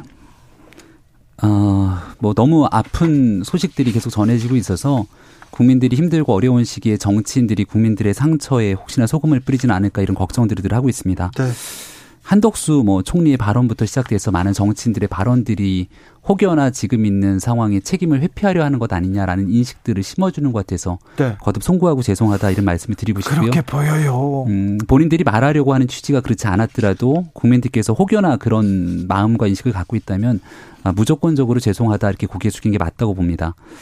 대통령 윤석열 대통령 책상 앞에 있는 명패 얘기를 혹시 기억하실지 모르겠는데요. 바이든 대통령이 대한민국에 와서 선물을 주고 갔던 명패에 적힌 글귀가 The buck stops here. 모든 책임은 여기서 끝난다 라고 하는 해리 트루먼 대통령의 그 글귀를 선물해 주고 갔습니다. 네. 이 내용들을 윤석열 대통령이 국정 철학과 함께 섬기고 또 같이 운영하고 있는 국무위원 그리고 장관들이라면 이 글귀가 갖고 있는 무거운 책임감이 무엇인지를 되새길 수 있을 거라 생각합니다. 모든 책임은 대통령한테 국민의 안전 무한 책임진다. 이렇게 대통령이 말을 했는데 지금 장관 총리 무슨 얘기를 하는지 최진봉 교수님 그러니까요. 지금 뭐 김병민 위원이 뭐 말씀을 잘 하셨어요. 모든 책임은 대통령이 지는 거예요. 그리고 장관이나 총리라는 분들이 대통령을 보좌해야 되는 분들이 보좌를 제대로 하는지도 모르겠어요. 그리고 저는 물론 대통령이 뭐 그 지휘 진두 지휘를 다 해라 이러는 게 문제가 아니라 국민들이 지금 원하는 것은 네. 대통령이 사과를 하시라는 거예요. 어쨌든 최고 책임자로서 예를 들면 이런 거예요. 경찰에 대해서 경로하셨다고 그랬는데 경로할 수 있어요. 좋습니다. 왜 경찰이 제대로 안 했냐? 그건 경찰한테 할 얘기고 국민한테 대통령은 미안하다, 죄송하다. 제대로 행정수반으로서 그런 역할을 못했고 관리감독 못한 부분에 대해서 국민들의 실망감이 드린 거 죄송하다 사과를 하셔야죠. 저는 그렇게 보고 총리나 지금 행안부 장관이나 경찰이나 이런 분들 태도를 보면 국민들을 정말 화나게 만드는 거예요. 아니 국민들은 정부가 제대로 안전관리 못해서 이런 문제가 발생했다고 다 보고 있는데 책임을 지려고 하지 않고 책임지는 어느 누구도 나서지 않고 사과하는 사람 한 명도 없고 이런 식으로 하니까 국민들 볼 때는 화가 더 나는 거 아니겠습니까? 저는 대통령 무한 책임을 지시는 분이니 제가 볼 때는 사과 먼저 하시고 두 번째는 책임 있는 사람들 명확하게 책임지게 만들고 그런 부분을 통해 수습을 해야지 이걸 또 위험해 넘어가고 대강 넘어가다가는 제가 볼 때는 더 큰 후폭풍을 맞을 가능성이 있다고 봅니다.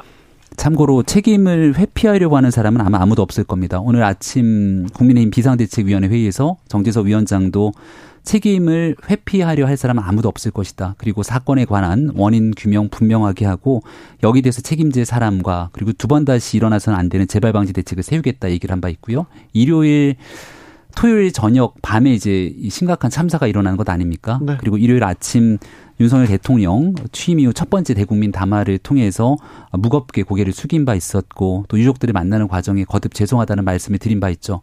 지금 이제 야당이 주장하고 있는 많은 내용들이 정치적인 쟁점, 책임론을 끌고 들어가게 되는 모습들로도 비춰질 수 있는데 저는 지금 이 시점에서만큼은 정치인들이 어 지금 아픈 가슴을 쓸어내리고 있는 국민들의 마음들을 좀 헤아렸으면 좋겠다. 분명한 것은 정부 어느 누구도 이 사건을 회피하려고 하는 사람이 없을 것이고 투명하게 공개하고 원인 조사에 나서고 관련된 문책이 필요한 사람들에 대한 문책도 이어질 거라고 봅니다. 재발 방지 대책 당연히 세울 거고요. 교수님 예, 그 김병민 지금 비대위원님 얘기했는데 그 얘기가 진정성이 있으려면 아까 제가 말씀드린 대통령 상황가 반드시 있어야 한다고 저는 봐요. 자, 유가족한테 가서 미안하다. 그걸로 끝내는 문제가 아니에요. 이 사건은요, 국민 전체의 가슴에 큰 상처를 남긴 사건입니다. 제2의 세월호 사건으로 불린 만큼 정부나 시스템이 시스템이 제대로 작동 안 된 문제라고 저는 보거든요. 그러니까 문제가 어느 한 사람이 두 사람이 문제가 아니라 지금의 정부가 시스템을 제대로 운영하지 못하고 있는 부분에 대한 문제의 지적이라고 저는 봐요. 그 말은 이런 비슷한 사건과 이런 비슷한 사고가 또 나올 수 있고 이런 참사가 또 일어날 수 있다는 불안감 때문에 국민들이 불안해하는 거예요. 그러면 그 시스템의 문제에 대해서는 저 국정 책임자로서 사과의 말씀을 분명히 저는 해야 된다고 보고요. 또 하나는 시스템 정비를 해서 어떻게 할지를 대대적으로 계획하고 밝힐 필요가 있다 저는 그렇게 생각해요. 그리고 누구든 책임지는 사람이 없이 그냥 위험에 넘어가는 자체가 저는 문제라고 책임을 회피하지 않는다고 말씀하셨으니 그러면 책임을 지는 사람이 누구인지를 명확하게 밝히고 그 사람들이 지그 직에서 물러남으로써 책임을 지는 모습을 보여야 한다고 저는 생각합니다. 그런 부분들이 국민들한테 명시적으로 보이지 않으면 국민들은 정말 책임진 다는 것이 말로 끝나는 것이 아닌가 하는 의문이 생길 수밖에 없기 때문에 네. 문제 있는 분들에 대한 책임지는 모습을 반드시 있어야 한다고 생각합니다. 교수님 그래서 네. 그런지 어제부터 어, 경찰의 초등 대체가 잘 초, 초등 대체 미흡, 미흡 했다 이런 얘기 나오면서 윤희근 경찰청장 이름 나옵니다. 이상민 행안부 장관 얘기도 나옵니다. 국가 애도 기간 이후에 이 두 사람에 대한 경질 검토하고 있다는 보도도 나왔는데 어떻게 네. 보십니까? 저는 당연히 해야 된다고 생각해요. 아까 말씀드린 것처럼 책임을 지겠다고 했는데 만약에 인사 조치도 안 하고 그냥 또 넘어가잖아요. 또는 반대로 저는 또 우려하는 것 중에 하나가 최근에 보니까 또 경찰의 그 지구대에 있는 분들 이런 분들도 제대로 신고했는데 112에서 대응하지 않은 분들 이런 분들에게 책임을 전가하는 듯한 모습을 보이는 것도 저는 대단히 유감입니다. 네. 물론 그런 분들도 문제가 있다면 지적하고 문제를 바로 잡아야겠죠. 그러나 최종적으로 그들을 지휘하고 통제하고 하고 있는 책임자가 책임을 지지 않는다고 하면 국민들 입장에서는 그건 책임이라고 보지 않을 겁니다. 책임지겠다고 얘기했고 책임을 회피하지 않겠다고 발언을 하셨으면 정말 책임 있는 당국자가 물러나 물러나는 모습을 보이는 것이 국민들에게 정말 이 정부가 뭔가 변화를 시도하고 있다는 그런 사인으로 보여줄 수 있기 때문에 저는 당연히 행안부 장관, 경찰청장 물러나요 총리까지도 저는 책임지는 모습을 보일 필요가 있다고 생각합니다. 일단 112 신고 내역이 이제 어제 오후부터 보도가 되지 않았습니까? 그 경찰에서 정부의 지시가 있었기 때문에 있는 그대로 발표가 됐을 건데요. 과거 같으면 뭔가 불리한 정부의 이슈들 좀 숨기려고 하고 이 내용들을 공개하려고 하면서 여야가 대치 국면을 벌였던 기억들이 나실 겁니다. 근데 이 내용들이 국민들 바라보시기에 어, 당시 경찰의 대처가 너무나 미흡했고 문제가 있었던 상황이 이미 드러났지만 이 내용을 있는 그대로 다 공개하는 것부터 사안에 대해서 책임질 부분을 지고 원인을 규명하겠다는 의지들이 있기 때문에 이런 일들을 하고 있다 저는 이렇게 생각을 하고요. 윤석열 대통령이 이 추모 기간, 국가 애도 기간에 지금 도어 스태핑을 하지 않고 있습니다. 네, 이 국가 애도 기간이 끝나게 되면 어떤 방식으로든지 간에 국민께 도어 스태핑이든 입장을 밝히지 않겠습니까?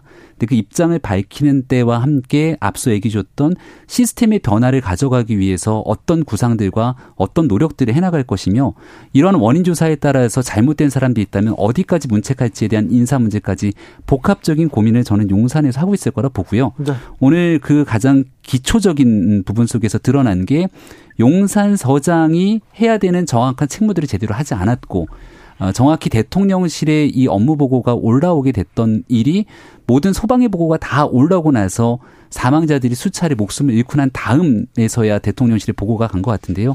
1차적인 책임에 관해서 일단 용산서장 경질이 이뤄진 것 같고 순차적으로 관련된 문제들을 점검하면서 네. 추가적인 조치들이 있을 거라 생각합니다.